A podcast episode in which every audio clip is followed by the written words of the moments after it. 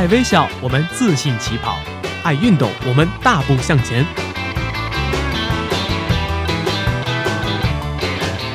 在这里，我们为梦想一起拼搏；在这里，我们为生活增添激情；在这里，我们用电波诠释体育，解说最实用的竞技技巧，报道最火热的体育赛事。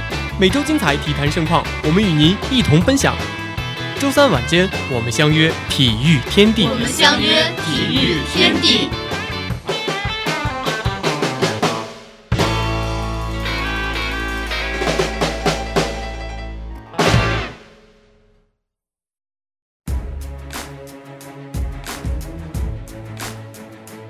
结束了，S 七。二零一七年十一月四日星期六。三星以三比零的大比分，用碾压的成绩战胜了 SKT，夺下了世界总决赛的冠军。与三星的这场总决赛到来之前，坊间充斥着太多的看点与话题。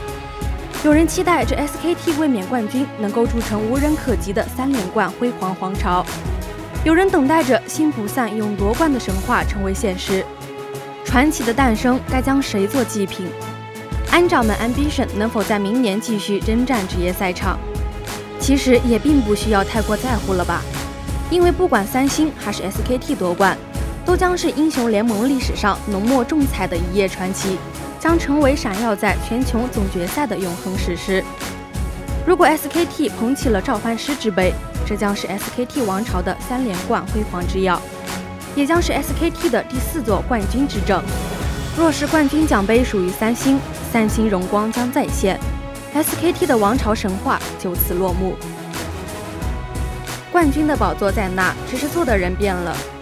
整场比赛下来，无论是处在反制位还是被反制位，Q 位都完成了对呼尼的全面压制。面对 Peanut 与 Blank 的接连入侵，Ambition 都显得相当隐忍和稳健。中路对战大魔王 Faker 时，Crown 三选马尔扎哈制造了巨量团战伤害。下路交锋，ban 的数次致命失误成就了 Ruler 总决赛 MVP 的荣誉。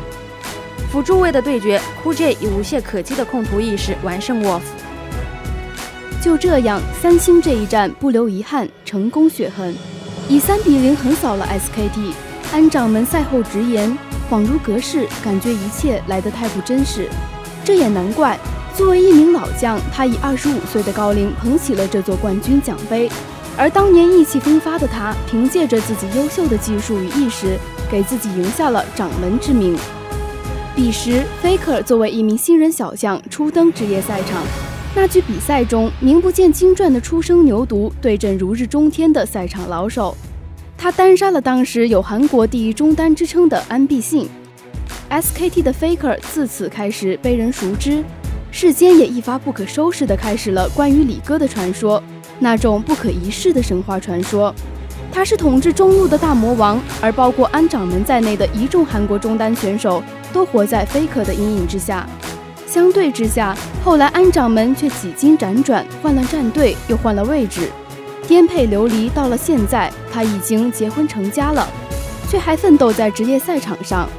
在2015年，安掌门转战打野位，此后每当对阵 SKT 时，Faker 总会遇到来自他无穷无尽的制裁，即便如此，安掌门仍然难以获得与 Faker 在世界级舞台上争雄的机会。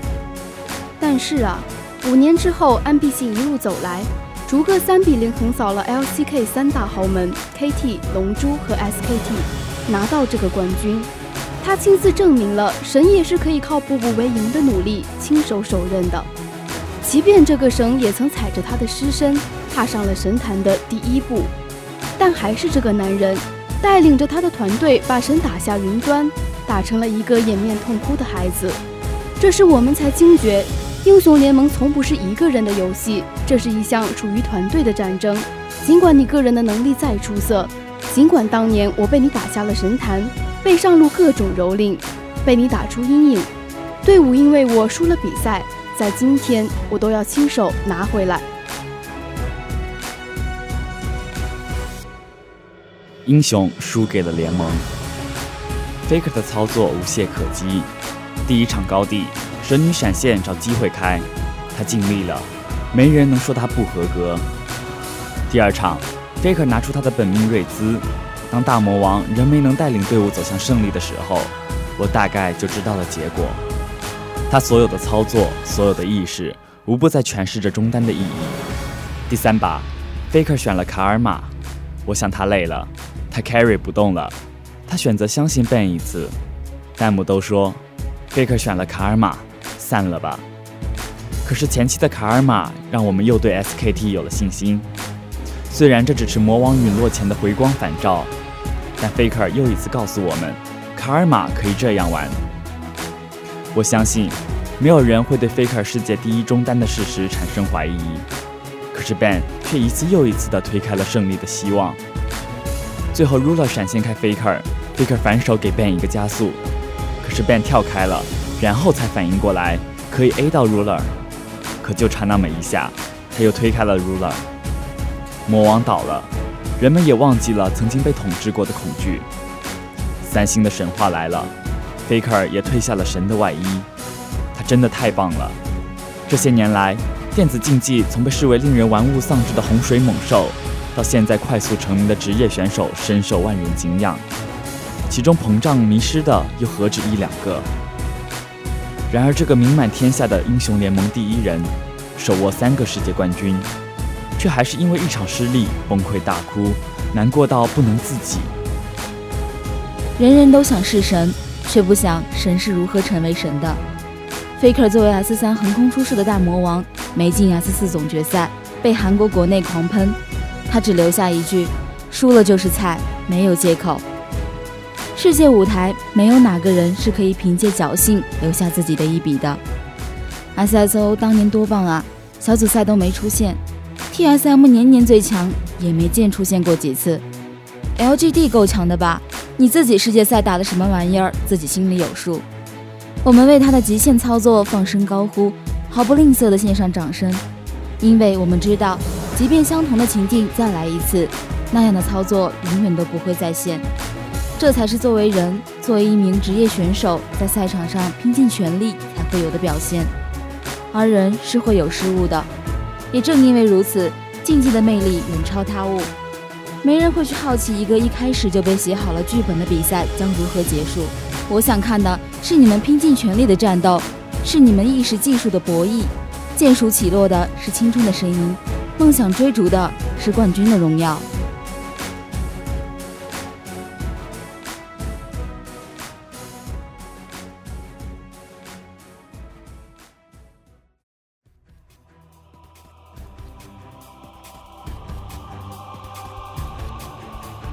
Team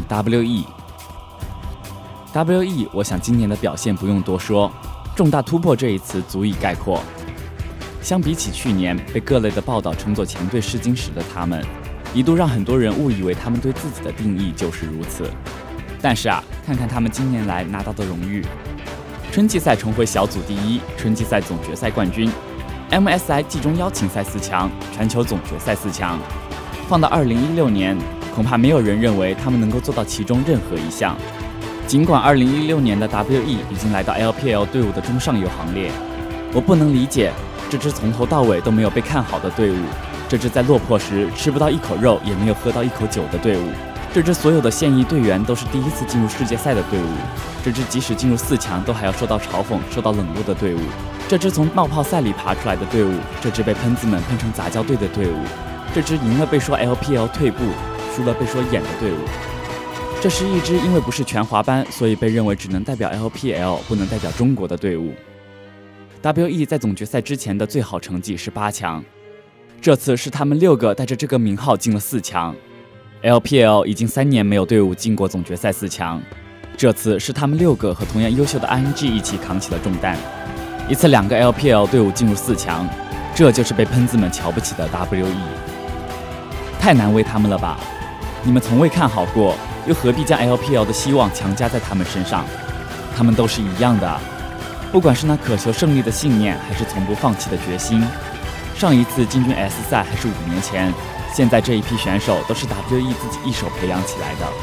在经历去年的翻盘倒在去世界赛的最后一关后，仅仅是打进 S 赛已经是一种突破了，更别说入围赛全胜，拿到小组第一，挺进四强了。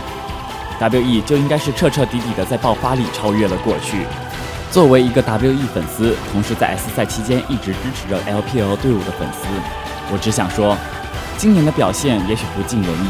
但如果你们期待一个英雄打破传奇，WE 却是在 RNG 倒下之后才想起 WE，想今年的，那么为什么他们要为你们而战？突破这，你们并不能配得起选手的努力，所以你们也没有表达失望的权利。工作强，RNG 是 RNG 粉丝心里的英雄，WE 就是我们心里的英雄。我从来没有想过谁是谁的替代品，本来也没有谁低谁一等，而你们更加不配在赛后嘲讽任何一个战队。WE 走到这里真的很不容易了。但不是这支队伍的顶点，只能说是今年的顶点了。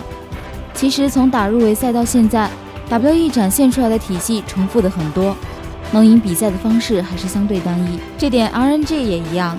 但无论是三星还是 SKT，你会发现他们有太多的套路，太多的方式赢下比赛了。这个和选手的英雄池以及对游戏的理解都有关系。所以本来我们在实力上面和对面就有差距。差距变小了，但不是没有差距。其实，在赛前教练的估计下，WE 的目标只有到八强，能进入四强，其实已经超出预期了。明年如果还是这六个人比赛，我想可以期待的就更多了。成长需要时间，而且成功本来就是不可复制的。不用和我谈什么某某战队、某某选手如何如何，没有人能够重复另一个人的道路。一步一步走，脚踏实地，这就是 WE 的路。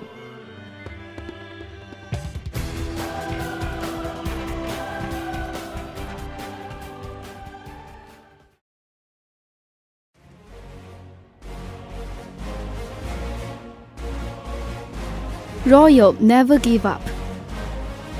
粗粗算下来，RNG 在2017年拿到的荣誉是春夏季赛亚军、德玛西亚杯冠军以及全球总决赛四强。厂长曾在采访时说：“一支队伍五个人中换了两个人，就可以看成是一支全新的队伍。”二零一七年的 RNG 刚刚好符合这个标准，甚至春季赛之初还更换了教练。RNG 仍然保持上一年全明星阵容的发挥，并且在世界赛之中有绝佳的表现，实属不易。今年的 RNG 的统治力，大家有目共睹。香锅小组赛梦幻开团，零封三星，小狗的老鼠射穿了不知道多少选手的梦想。真的，真的很久没看到这么畅快淋漓的比赛了。反向 Q，传灯大法。马踏飞剑，我真的看够了，真的够了。S 五、S 六、LPL 的观众有多失望，我相信不用多说。但是今年的洲际赛让我们看到了 LPL 的力量，三比一击败 LCK，干净利落。SKT、三星全部被斩落马下。昨天是 LPL 时隔一千多天再次来到 S 赛四强，我们等这一天足足等了一千多天，但是我们还是耐心的等了下去。因为他们告诉我们，等待是值得的。在武汉，在广州，在所有 LPL 观众的见证下，WE 和 RNG 携手进入了四强。只要他们再迈出一步，就是会师鸟巢，圆梦北京。可惜这一步却是如何都迈不出去。当 RNG 败给了 SKT，满屏的弹幕都是 LPL 亡了，青春落幕了，诸如此类。的确。首先，他们成为了今年 LPL 的第二支全华班，这应该会触动不少粉丝的情怀。与此同时，失去强大上单和辅助的他们，就如同失去了强大的左臂和大脑。如此一来，新人能不能顶住压力？老队员能不能通过一整年的相处，将学习到的韩援经验传授给新人？这将是 RNG 所要面对的最大考验。小组第一出现双杀三星、零封三星、香炉怪版本。UZI 的版本，小虎状态火热，麻辣香锅正值巅峰，SKT 似乎也没有前几年那么强的可怕了。进八强，闯四强，一步一个脚印，踏踏实实，稳扎稳打。有了 S 五的教训，小心翼翼，谨小慎微。但我们每个人心里都有一个大胆的想法：万一今年 RNG 能夺冠呢？今年可能是最有希望夺冠的一年了，天时地利人和。RNG 击败 FNC 闯进四强那天，沸腾了，震动了，整整一千一百一十一天没有 LPL 的队伍进过四强了。可是啊，还是败了，止步于四强。也许对于不是 RNG、不是小狗的粉丝来说，或者是比较新的粉丝来说，这就是一次很遗憾的失败罢了。对于你们来讲没关系，大不了明年再来。可是啊，UZI 呢？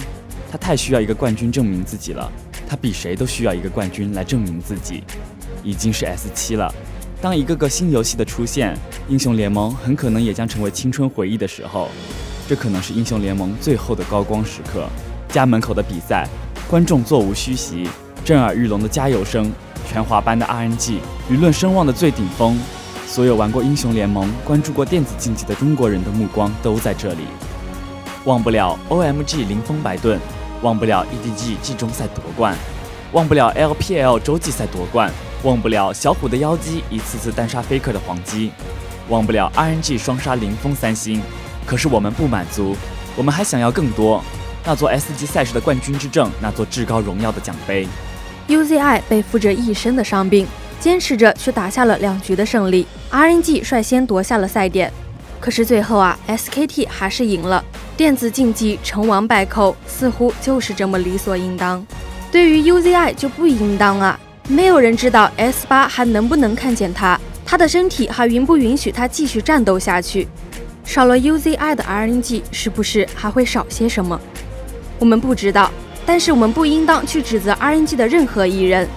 为什么不搬加里奥？当所有的人都在质问教练是不是有问题，赛后 RNG 的教练也是宣布辞职，更是将他推上了风尖浪口。这个教练在他离开的时候，还是发挥着余热，将压力揽到了自己身上，继续保护他的队员。而 RNG 赛后放出的视频也很好的解答了为什么不搬加里奥，这不是教练一个人的选择，更是全体队员的决定。对于这样一支队伍，这样一个教练，谁还有底气去指责？突然啊，就想起了全职，叶修从无到有拉起了一支冠军队伍，霸图集合老将阵容，也只为那座冠军奖杯。微草的王杰希做出所有的牺牲，也绝无悔意。当他们走上了职业的道路。注定背负的总要比旁人多那么一些吧，胜利带上了那么一丝功利的味道，可是啊，那份信念一直都没有变吧。有些爱像大雨滂沱，但依然相信彩虹。好了，以上就是本期体育天地的全部内容。播音正好，陈卓伟、罗威、赵赛凤，机务郑志浩、江艺林，采编陈卓伟，网络谢真，视频老王。共同感谢大家的收听，我们下期同一时间再见。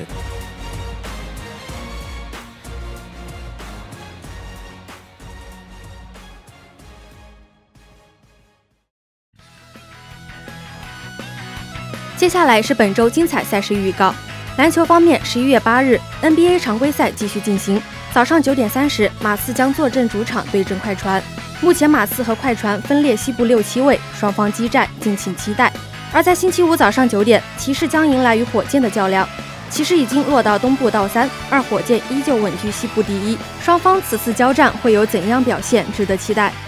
再来看足球方面，北京时间十一月十日凌晨三点四十五分，世预赛欧洲第二阶段第一轮的比赛继续进行，克罗地亚将与希腊展开对决，同时进行的还有北爱尔兰对阵瑞士的比赛。双方会有怎样精彩表现，敬请关注。